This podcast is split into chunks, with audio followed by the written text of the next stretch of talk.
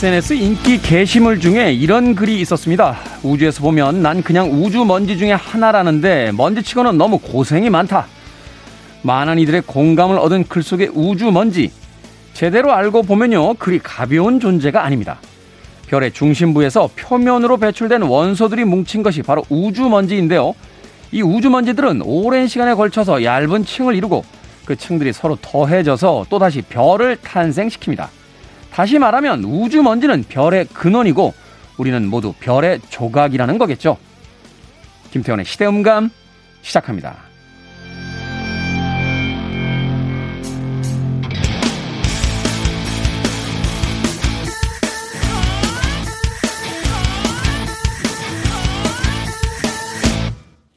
그래도 주말은 온다. 시대를 읽는 음악 감상의 시대음감 김태훈입니다.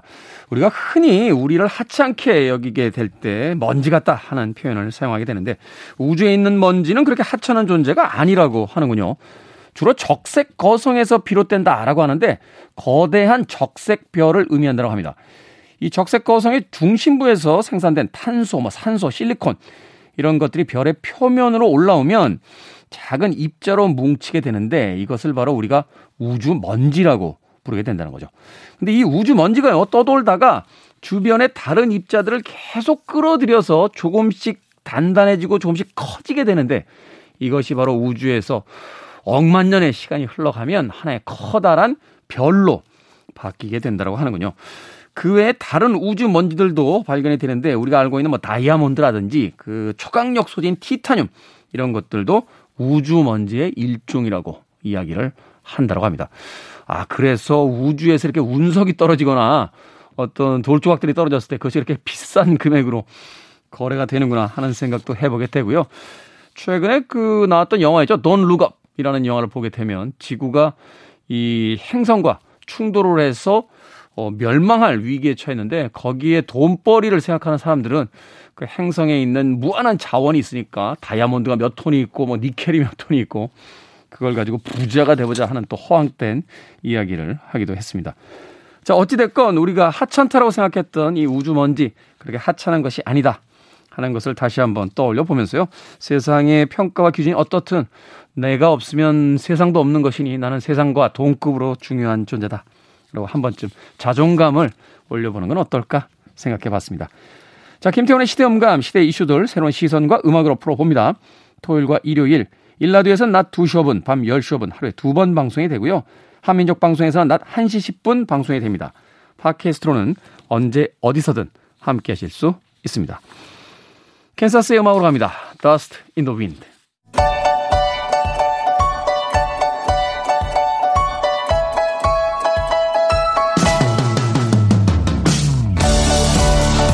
우리 시대의 좋은 뉴스와 나쁜 뉴스, 뉴스 Good and Bad. KBS 보도기획부의 박혜진 기자 나오셨습니다. 안녕하세요. 안녕하세요. 그리고 오늘 와야 될 산업과학부의 정세백 기자 코로나19 확진으로 오늘 불참했습니다. 슬기로운 격리 생활 잘 마치고 건강하게 다음 주에 뵙길 기대해 보도록 하겠습니다. 자, good news와 bad news 둘 다 오늘 박 기자님이 전해 주실 텐데 네네. 어떤 뉴스부터 만나볼까요? 어, 오늘은 bad news부터 시작할 건데요. bad news. 약간 우울한 뉴스예요. 네. 이게 앞으로 사실 우리나라 인구의 주력을 차지한다고 하는 MZ 세대가 그 전 세대인 X 세대나 베이비붐 세대에 비해서 소득은 좀 낮고 부채는 높아서 향후 경제에 부정적인 영향을 미칠 거다 이런 좀 우울한 분석이 나왔거든요. 네. 그러니까 한마디로 말을 하면 지갑은 열지 않고 좀 불안한 빚에 눌려서 한국 경제의 활력을 갉아먹을 수 있다는 건데 음. 한국은행이 15일에 뭐 이런 내용을 담은 MZ 세대 현황과 특징이라는 보고서를 발표를 했습니다. 네. 연령별로 뭐 베이비붐 세대, X 세대, MZ 세대로 구분을 해서 분석을 한 건데 뭐 MZ 세대는 잘 사실 아시잖아요. 뭐 최근에 뭐 가장 많이 기사화되고 있는 예, 거니까. 그렇죠. MZ 세대 사실 그래도 한 번 더 말씀을 드리자면 1980년에서 1994년 사이에 태어난 밀레니얼 세대. 그러니까 지금 좀 계산을 해보면 뭐 30대 30대에서 40대, 40대 초반. 까지로 음. 보시면 돼요.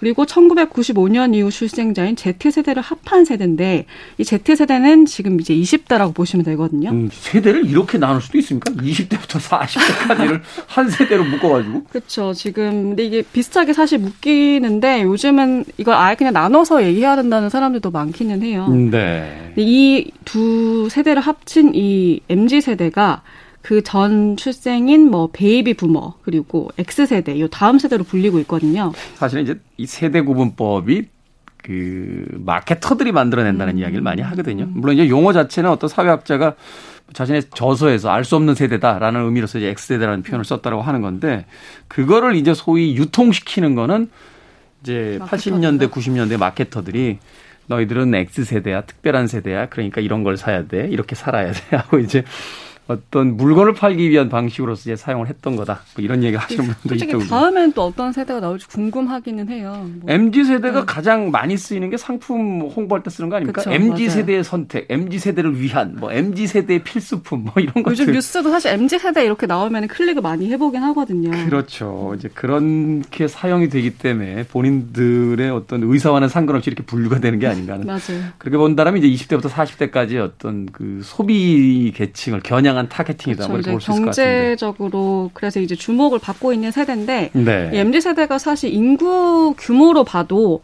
거의 2,435만 명이라고 하니까 뭐 절반 정도를 차지한다고 해요.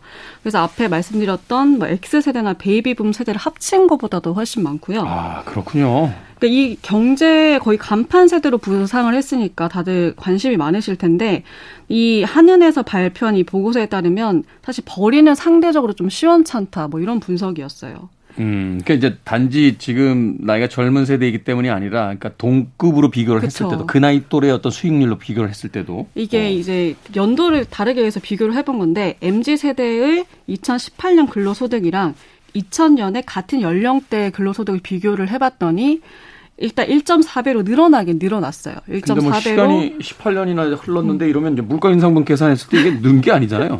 1.4배면. 근로소득이 네. 늘기는 했는데 이거를 그냥 MZ 세대로만 볼 게 아니라 X 세대랑 베이비붐 세대도 같은 방식으로 비교를 해봤더니 X 세대는 근로소득 1.5배가 증가하고 베이비붐 세대는 1.6배가 증가를 했는데 이 증가폭이 MZ 세대가 크지 않다는 거예요. 상대적으로 지금 그러네요. 그러니까 전체 경제 성장률 이렇게 뭐 바꿔서 본다라면 이제 떨어지고 있다 이렇게 봐야 되는 거군요. 그렇죠. 어.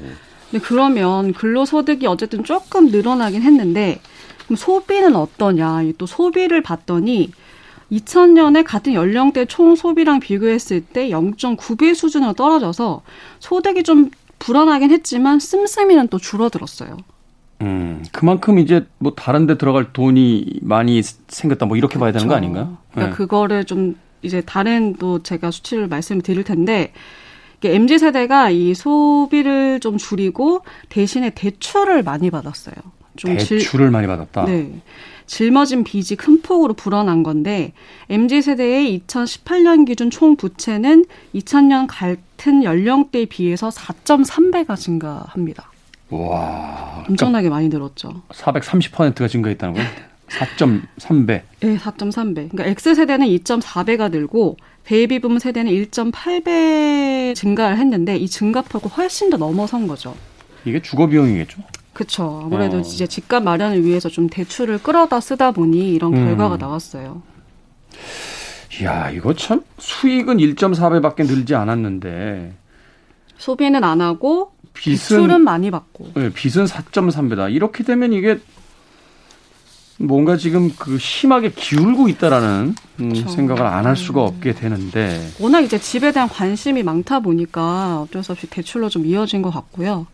사실은 그렇죠. 지난 몇 년간 부동산 이슈가 가장 중요한 뉴스로서 계속 다뤄졌고 오른다 오른다 올랐다 올랐다를 계속 이렇게 외치게 되면 상대적으로 불안을 마음에 이거 안 살 수가 없게 되잖아요. 그러니까요. 원래 계획이 없던 사람들도 뭐 소위 이제 영끌이라는 그 단어가 등장을 하면서 네.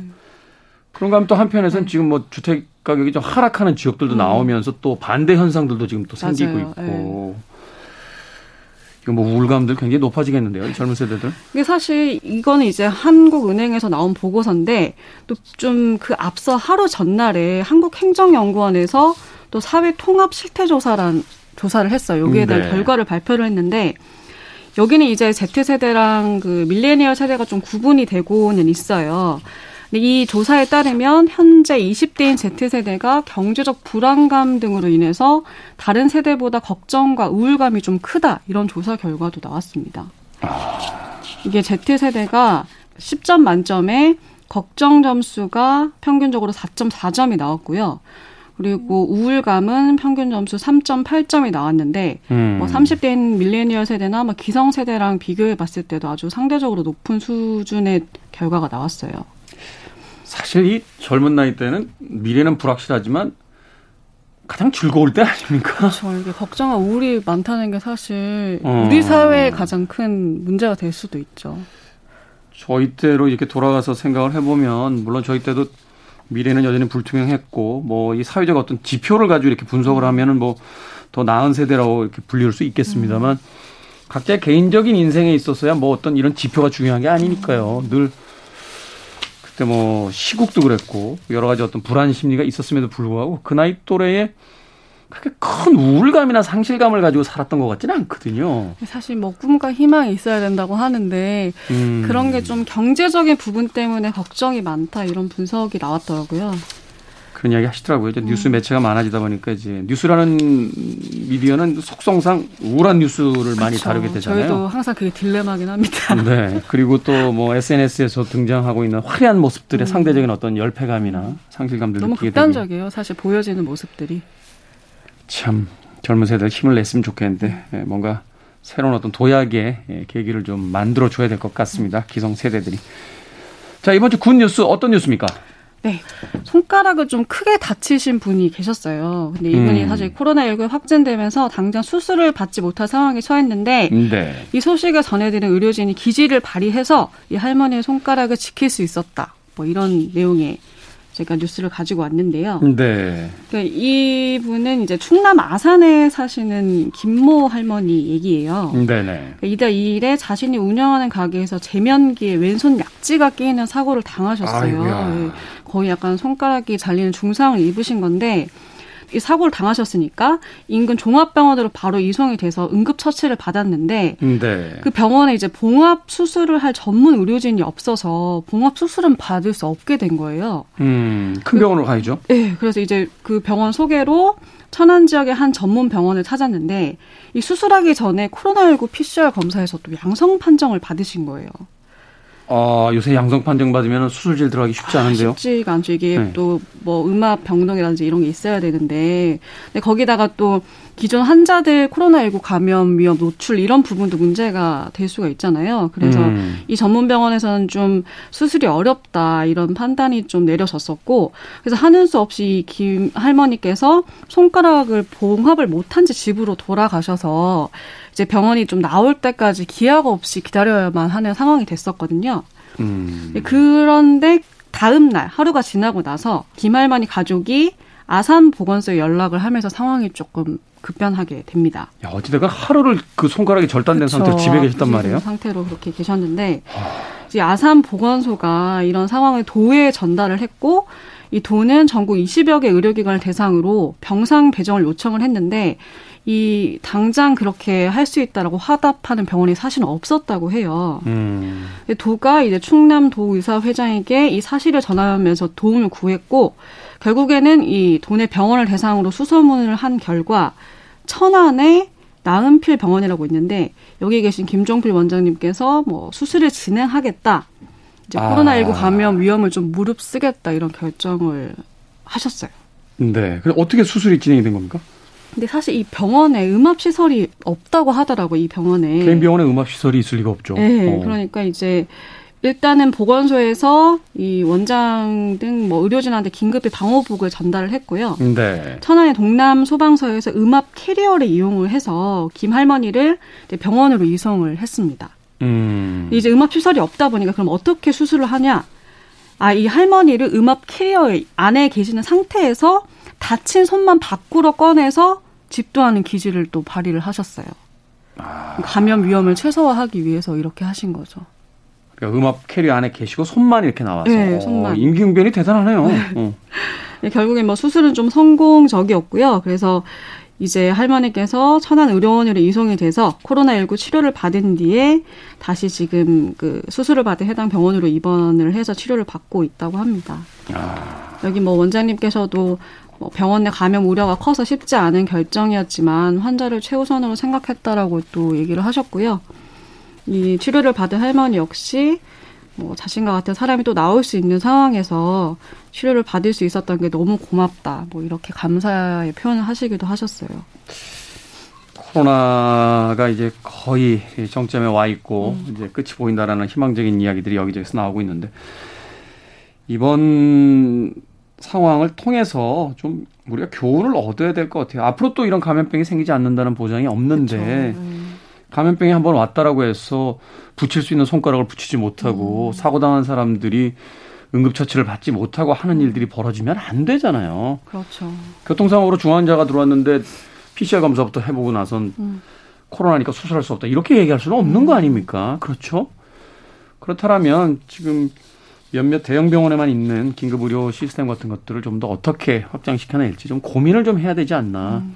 정책적인 고민도 필요하죠. 그렇죠. 사실 우리가 이런 뉴스를 뉴스로만 들으니까 그렇지만 이런 사고는 누구나 그 겪을 수 있는 사고이기 때문에 사실 뭐 저 같은 사람도 이런 사고를 겪을 수 있기 때문에 갑자기 어떤 일이 벌어질지 모르니까 그러니까요. 어, 이번 코로나를 통해서 좀 우리가 우리 사회 전체의 시스템을 재점검해보는 그런 시간을 좀 가져야 되지 않나 하는 생각 해보게 됩니다.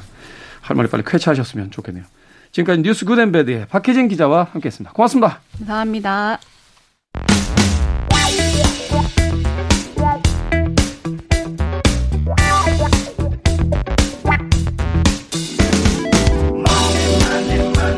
지난 16일이었죠. 국민 주식으로 불리는 삼성전자의 주주총회가 열렸는데요.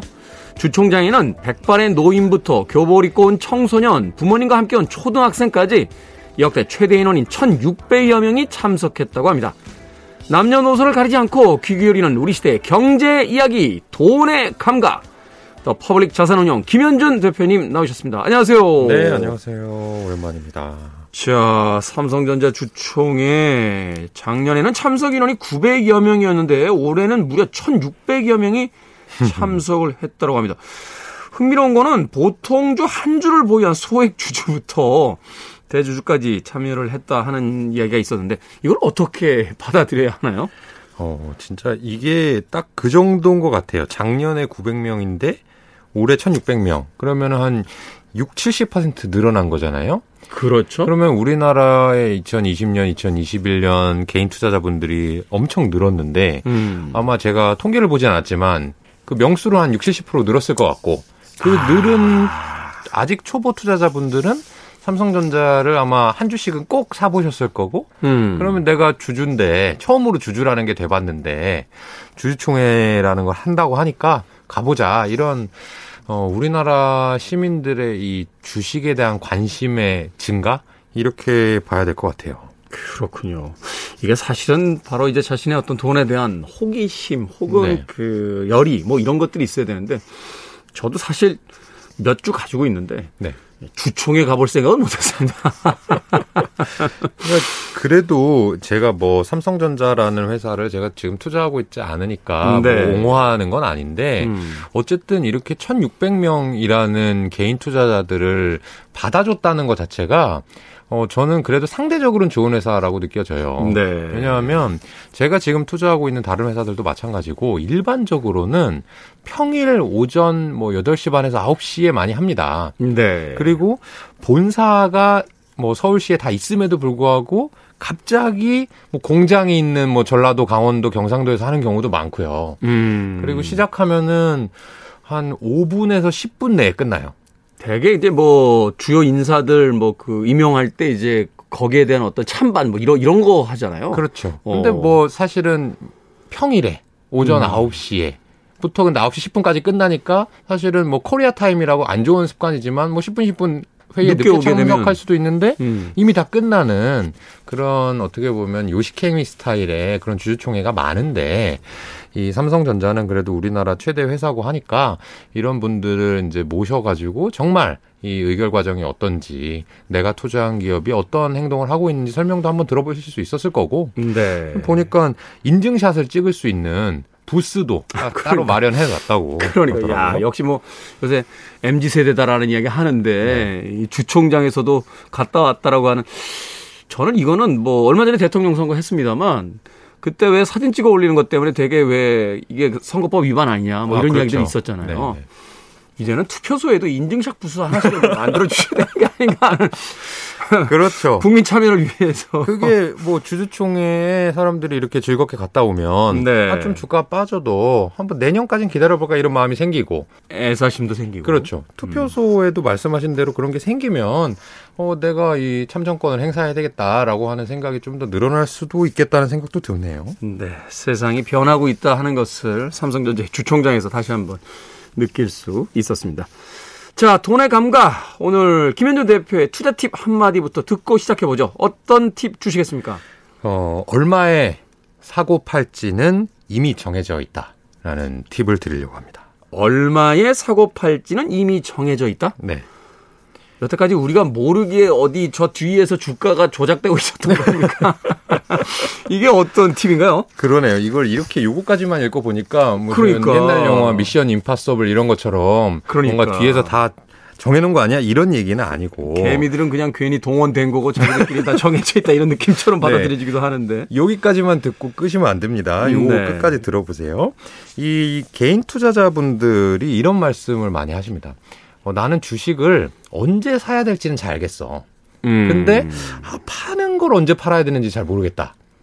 이런 말씀 많이 하시거든요. 최근에는 이제 그 주가가 떨어지면은 뭐 소위 이제 에, 개미라고 불리우는 네. 소액 투자자들이 이렇게 싹 긁어 모은다라고 네, 하잖아요. 네. 그러니까 어느 정도 학습은 된 것 같아요. 주식은 주가가 떨어졌을 때 사야 된다. 네, 이제 네. 알고 있는 것 같은데 가장 큰 문제가 이게 5% 올랐을 때 팔아야 되는 건지 그렇죠. 10% 올랐을 때 팔아야 돼. 아니면 소위 얘기하는 이제 더블이 될 때까지 기다리는 건지 네. 네. 어느 타이밍입니까? 그러니까 이제 수익을 냈는데 낼 때도 가끔 있잖아요. HTS에 보면. 그렇죠. 근데 다시 이걸 못 팔고 다시 떨어지는 그런 국면이 아쉽다 이런 말씀 들으시고 음. 또 어떤 분들은 이제 아 주식 중에서는 역시 매도가 제일 어려운 것 같아. 이런 말씀들을 많이 하시거든요. 근데 그렇죠. 이제 제가 조금 냉정하게 말씀을 드려보면 요런 얘기들은 어 아는 채다. 사실은 채. 잘 모르는데 이렇게 말씀만 하시는 거다라고 생각이 들거든요. 아, 다른 사람들도 그냥 의시되면서 아는 척 하는 거지. 그걸 정확하게 알 수 있는 사람이 누가 있겠느냐? 그렇죠. 네. 이 조금 논리적으로 풀어보면은 그럼 주식 사는 거는 잘 하는데 매도가 어렵다고 했잖아요. 그럼 음. 매수는 왜 쉽다고 생각할까? 개인 투자자 분들이 음. 아마 그냥 내키는 대로 어 이거 좀 괜찮을 것 같은데 아니면 누가 옆에서 야 이거 좋아 한번 사봐라고 하는 들은 정보에 의해서 하기 때문에 매수는 마음대로 하니까 마치 언제 뭘 사야 되는지는 아는 것처럼 착각하는 거예요. 그것도 모르는데 사실은. 맞아요. 이 매수가 왜 내가 잘 샀다라고 내가 알고 있다고 생각하는지 어제까지 100원 하던 주식이 네. 80원 한단 말이에요. 갑자기. 그러면 괜히 그걸 사고 나서 그 백화점에서 같은 옷을 세일해서 싸게 산 듯한 그런 기분인 거예요. 네, 네. 그래서 떨어져서 샀다라고 하는데 알긴 뭐하랍니까? 그 다음, 그 다음날 되면 50원 돼 있고, 그 다음날 되면 40원 돼 있어서. 그렇죠. 네, 뒤통수한테 또 크게 맞는 기분 드는데. 그래서 일단 사는 것도 아마 모르신다라는 거 첫 번째 이제 좀 팩트 폭격해드리고 음. 두 번째는 그럼 왜 매도는 어렵다고 생각할까? 아마 매도를 하는 경우가 이런 경우이기 때문에 그래요. 예를 들어서 주식을 A라는 주식을 샀습니다. 네. 근데 사고 나서 주가가 빠져서 손실 국면이에요. 음. 그러면은 개인 투자자분들이 파시나요? 아니면 좀 꾹 갖고 계신가요? 네. 꾸준히 오를 때까지 한번 기다려보자라고 생각하는 거예요. 그러니까 음. 마이너스 났을 때는 어차피 매도를 안 하시니까 매도에 대해 쉽다 어렵다 고민할 필요가 없습니다. 그렇죠. 그러면 매도가 언제 돼야 되느냐?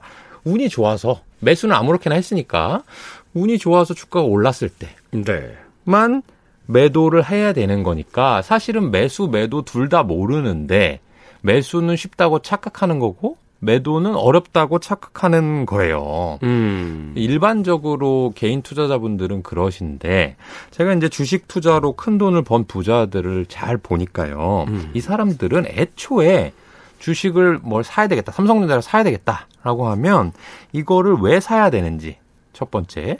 두 번째는 이걸 사서 언제까지 또는 얼마까지 갖고 있어야 되는지 목표 가격. 음. 그 다음에 그 목표 가격이 언제쯤이면 도달할까라고 하는 그 매도 시기를 모두 다 정해놓고 매수를 합니다. 아. 그렇기 때문에 이 큰 손들은 말하자면 큰 손들은 매수와 매도가 클릭하는 버튼의 위치만 다른 거고 버튼의 색깔만 다른 거고 실제로는 한 번에 일어나는 행위이기 때문에 네. 매수도 어렵고 매도도 어렵고 이거를 공부를 열심히 한 사람한테는 매수도 쉽고 매도도 쉬운 것이지 음. 매수는 쉬운데 나는 매도는 좀 어려운 것 같아라고 하시는 분들은 알고 보면 매수조차도 아무거나 내키는 대로 하고 계시기 때문에 그런 말씀을 하시는 거죠. 아, 그러니까 이제 주식 투자의 전문가들은 살 때 이미 팔 시점이라든지 팔 가격을 정해놓고 한다. 그렇죠. 말하자면 우리가 이제 여행을 갈 때요. 음. 출발 날짜만 정해놓고 돌아올 날짜를 정하지 않는 여행은 없잖아요. 그렇죠. 거의 없다고 봐야죠. 그렇죠. 그러니까 우리가 뭐 3박 4일로 어디 가겠어? 라고 하면은 어느 나라에 여행을 갔다가 언제 돌아오겠다를 딱 정해놓고 하듯이 그렇죠. 주식 투자도 말하자면 뭐 A 기업의 주식을 사겠다라고 하면 사기 전에 이 기업에 대한 어떤 투자 분석을 한 뒤에 좋아. 지금 100원 하고 있으니까 지금 사서 110원, 네. 120원이면 그냥 더 오를지 말지 고민 없이 팔고 나온다. 네, 그렇죠. 하는 게 정해져 있다는 거군요. 네. 그러네요. 우리가 여행 갈 때 왕복 티켓 끊잖아요. 그렇죠. 일반적으로. 편도만 끊어가지고 갔다가 어, 돌아와야 될 날인데 비행기표 못 구해가지고 네.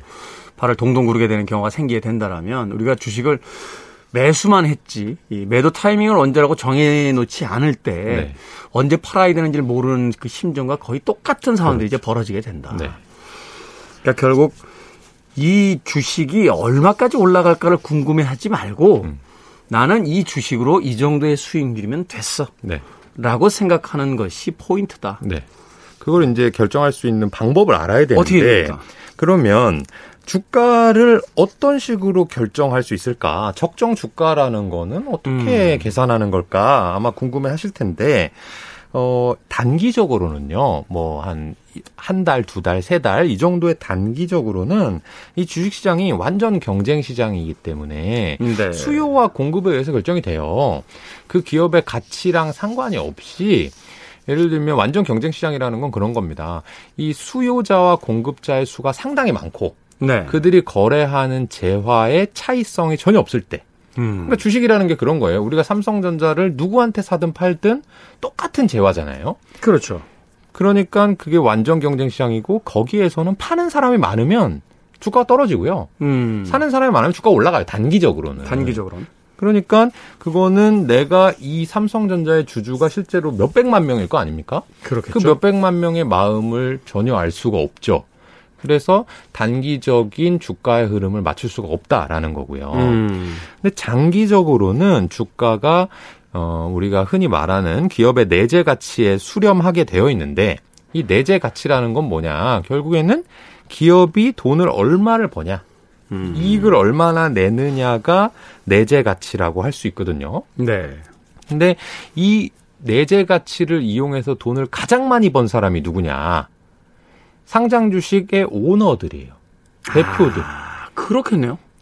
어느 삼성전자가 주가가 많이 올랐을 때 가장 돈 많이 버는 사람은 이재용 회장이겠죠. 그렇죠. 제일 주식 많이 가지고 있는 사람. 그렇습니다. 어. 그 이재용 회장이 삼성전자 주식을 아 이건 좀 단기적으로는 떨어질 것 같아 팔았다가 음, 음. 아 이제는 좀 뭐 모멘텀이 오는 것 같네 음, 하면서 음. 샀다가 그렇지 않죠. 음. 그 기업이 이익을 많이 낼 수 있도록 경영을 하고 그때까지 이제 기다리는 그런 상황인 거거든요. 네. 거기에까지 이제 수렴하는 것이 좀 시간이 오래 걸리는데 아, 또 이렇게 얘기하면 너무 뜬구름 잡는 얘기 아니냐라고 들으시는 분들이 있을 것 같아서 조금 더 한 단계까지만 어렵지 않게 들어가 보면은 그러면 기업이 돈을 얼마나 벌면 내재 가치가 어떻게 되는 건데 대체 음, 뭐 공식 같은 거 없습니다. 그러니까 약간 뭐 정해진 게 딱 나올 수는 없지만 네. 큰 틀만 말씀을 한번 드려보면은 여러분들이 은행에 간다고 생각해 보시면 됩니다. 은행.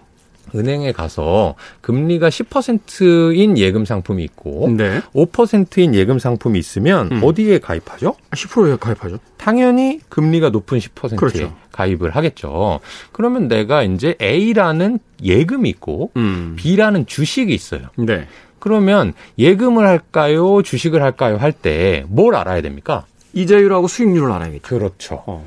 그러니까 A가 10% 예금을 주는데 과연 B라는 주식이 10%를 줄까, 5%를 줄까, 20%를 줄까를 알아야 음, 음. A 예금에 가입할지 B 주식을 살지를 결정할 거잖아요. 그러니까 안정감 있는 확실한 것에 투자할 할지 아니면 조금 이제 변동이 있더라도 네. 더 많은 수익을 기대할 수 있는 것에 투자를 할지 요게 이제 기준선이 그렇죠. 딱 나오는 거군요. 그렇죠. 어. 근데 그게 5일지 10일지 20일지는 뭐를 계산하면 되냐면 음. 이 시가총액이라는 게 나옵니다. 시가총액 나와요. 그 기업의 총 가치, 네. 가격, 현재 가격 그 시가총액하고 이 회사의 순이익이 있어요. 순이익. 순이익. 1년에 돈을 장사를 하고 얼마의 이윤을 남겼는가 네. 하는 순이익을 있죠. 나누면 돼요. 나누면. 아. 그 이익이 예를 들어서 100억을 버는 회사인데 네.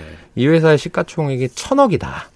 그러면 음. 100억 나누기 1000억 하면 되거든요. 100억 1000억으로 나온다. 그러면은 0.1 나오나요? 10%죠. 0.1. 네, 그러면 아까 예금 금리가 10이라고 그랬어요. 네. 그럼 예금 금리 10%랑 주식으로 좀 불확실하고 변동성이 있는데 얼추 10%뭘 선택하시겠어요? 그럼 예금으로 가야죠. 그렇죠. 그럼 예금으로 가죠. 어. 근데 만약에 그 100억을 똑같이 버는 회사가 어느 날 주가가 좀 뭐 우크라이나 전쟁 때문에 빠졌어요. 네. 그래서 시가총액이 1000억이 아니라 500억이 됐다고 쳐보자고요.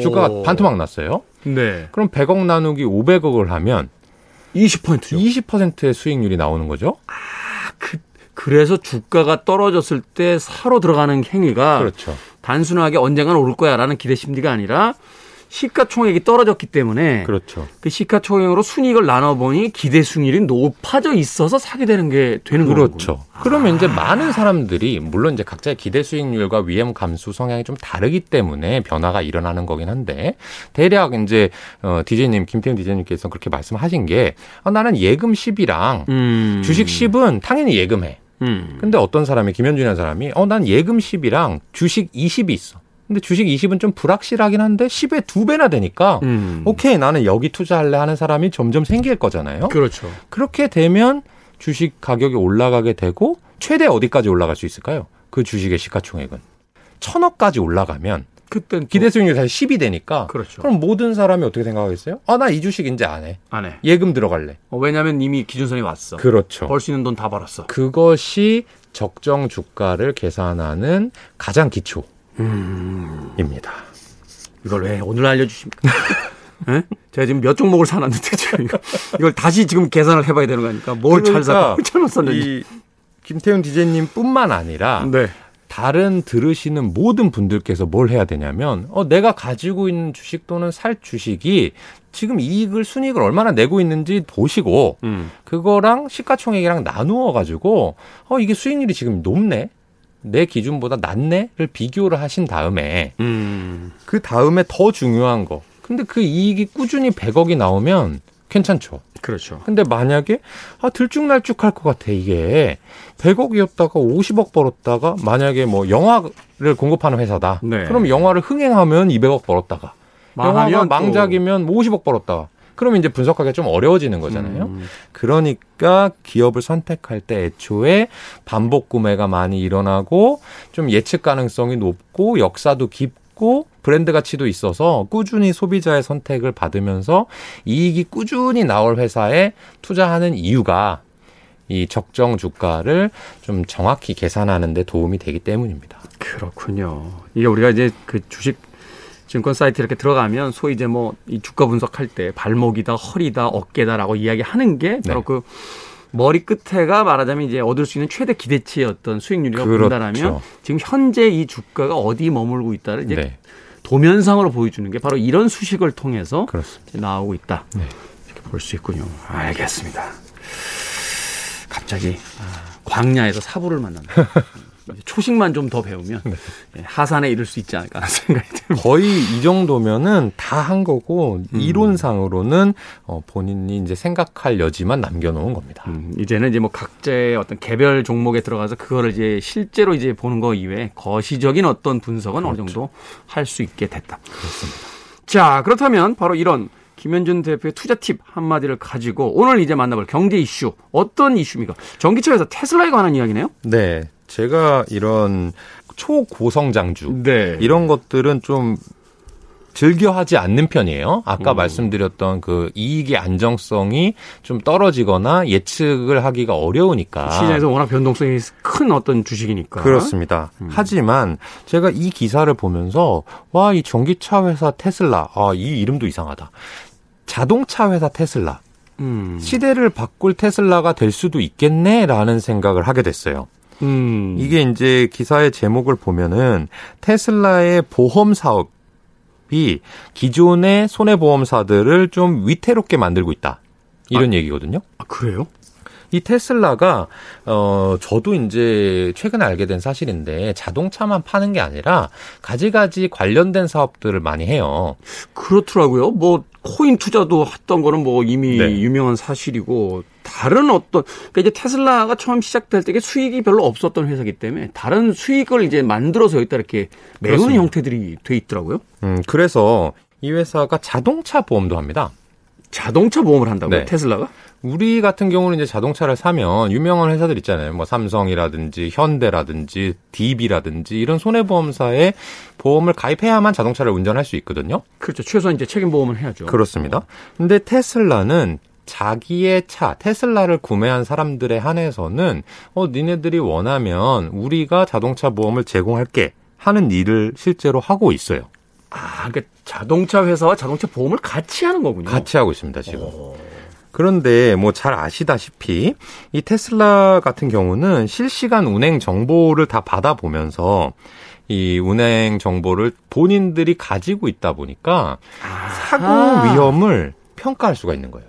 그러네요. 이 사람이 감속하고 가속을 어떻게 하는지, 하루에 몇 킬로를 가는지, 뭐 급정거를 하는 이런 것까지도 이제 디지털이니까 다 이제 입력을 그렇죠. 받을 수 있는 거군요. 그러니까 그 아마 써보신 분이 있을지 모르겠는데 요새 일부 이 내비게이션 어플리케이션 같은 경우는 보험사랑 실제로 계약을 해가지고 네. 안전운행 점수라는 걸 기록하게 하고 오. 그 점수가 높은 사람들은 보험료를 좀 깎아주는 네. 그런 연계 사업도 하고 있거든요. 네네. 그런 것을 실제로 가장 잘할 수 있는 게 테슬라고 음. 그리고 지금 같은 경우는 테슬라가 본인들의 차종을 운행하는 사람들한테만 보험을 제공하니까 이 차가 사고가 났 했을 때 어느 정도 고치는 비용이 들 것인지 또는 음. 어디가 망가질 것인지 음. 이런 거에 대해서 가장 잘 알겠죠 자기네들이 기가 막히네요. 그러니까 보험료를 싸게 제공하는 네. 겁니다. 그러니까 실보험료를만 받겠다. 그렇습니다. 아.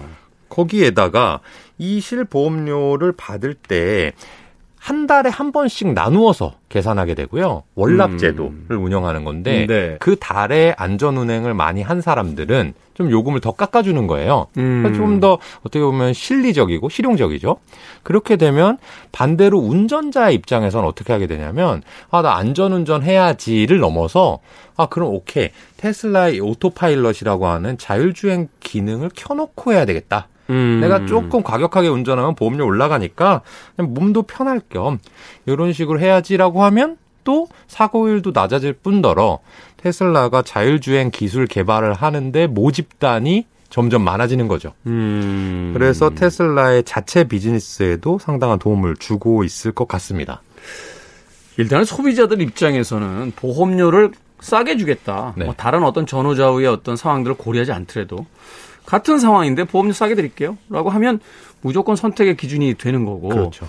테슬라 입장에서는 운전자들의 어떤 운전 습관부터 모든 것들이 이제 분석이 되니까 자신들이 가져야 되는 어떤 위험률 계산 같은 게 나오는 거잖아요. 그렇습니다. 그러니까 오히려 더 그렇게 많은 보험료를 가지고 있을 필요가 없다라고 이제 합리적 네. 어떤 그 계산을 해낼 수가 있는 거군요. 그렇습니다. 어. 야, 이거 기가 막힌데요.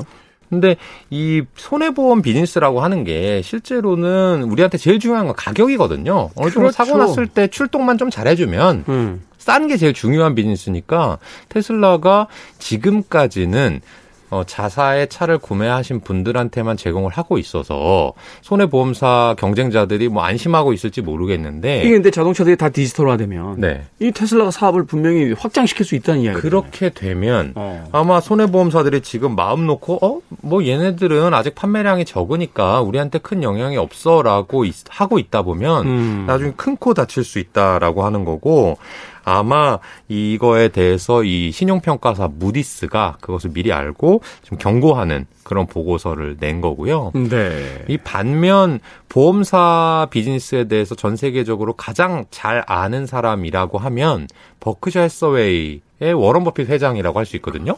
워런 버핏 회장은 다 잘 알고 있는 거예요. 워런 버핏 회장은 네. 본인의 그 능력의 범위, 내가 잘 아는 비즈니스에만 투자해라는 것으로 유명한데 버크셔 해서웨이 자체가 보험 회사고요. 네. 그리고 버크셔 해서웨이가 투자하고 있는 여러 회사들이 전 세계 유수의 보험사들을 투자하는 중이에요. 그래서 이 사람이 뭐라고 얘기했는지가 중요한데 어 보험 비즈니스는 이렇게 사고율 측정만 잘해가지고 되는 건 아니야. 음. 그게 아니고 사고율 측정을 한 다음에 가격을 어느 정도로 잘 소비자가 받아들이긴 하지만 좀 더 비싸게 그래서 마진을 잘 남기게 기업 입장에서 하는 게 중요한 거고 사고가 터졌을 때 손실 보상 출동 이런 노하우도 있어야 되고 니네들이 보험료 받은 거에 대해서 채권이나 주식 부동산으로 잘 운용하는 노하우도 있어야 돼. 음. 아마 어려울 걸 이라고 일론 머스크와 또 각을 세운 상황입니다. 이게 단순한 기술만 가지고 할 수 있는 사업이 아니다. 왜냐하면 이제 보험이라는 것이 보험료가 들어왔을 때 그 자금을 운용해서 수익을 만들어 놔야 그렇죠. 사실은 저 사람이 낸 보험료보다 더 많은 손해보험금을 받아갈 때 회사를 계속 유지할 수 있는 상황이 되는 건데. 어, 맞아요. 니들이 계산은 하지만 금융회사도 아닌데 네. 과연 소비자들의 자금을 그렇게 받아서 금융 쪽에서 운영해서 수익을 낼 만한 뭐가 있어? 라고 네. 지금 이야기를 하는 거죠. 그렇죠. 어. 그래서 미래의 일이니까 뭐 단언할 수는 없는데 저는 여기에서는 일론 머스크의 손을 들어주고 싶은 게 음. 일론 머스크가 만약에 어, 워런 버핏 회장의 말을 이해한다면 네. 작은 손해보험사 몇 개를 인수하면 끝이에요. 그래서 아하. 우리가 위험 측정이랑 가격 책정은 직접 할게. 음. 근데 자회사인 보험사 너네들이 이런 손실 보상이라든지 출동 자금 운용은 직접 해. 그러네요. 근데 그게 뭐 일론 머스크나 테슬라의 자금력이면 별로 어려운 일이 아니거든요.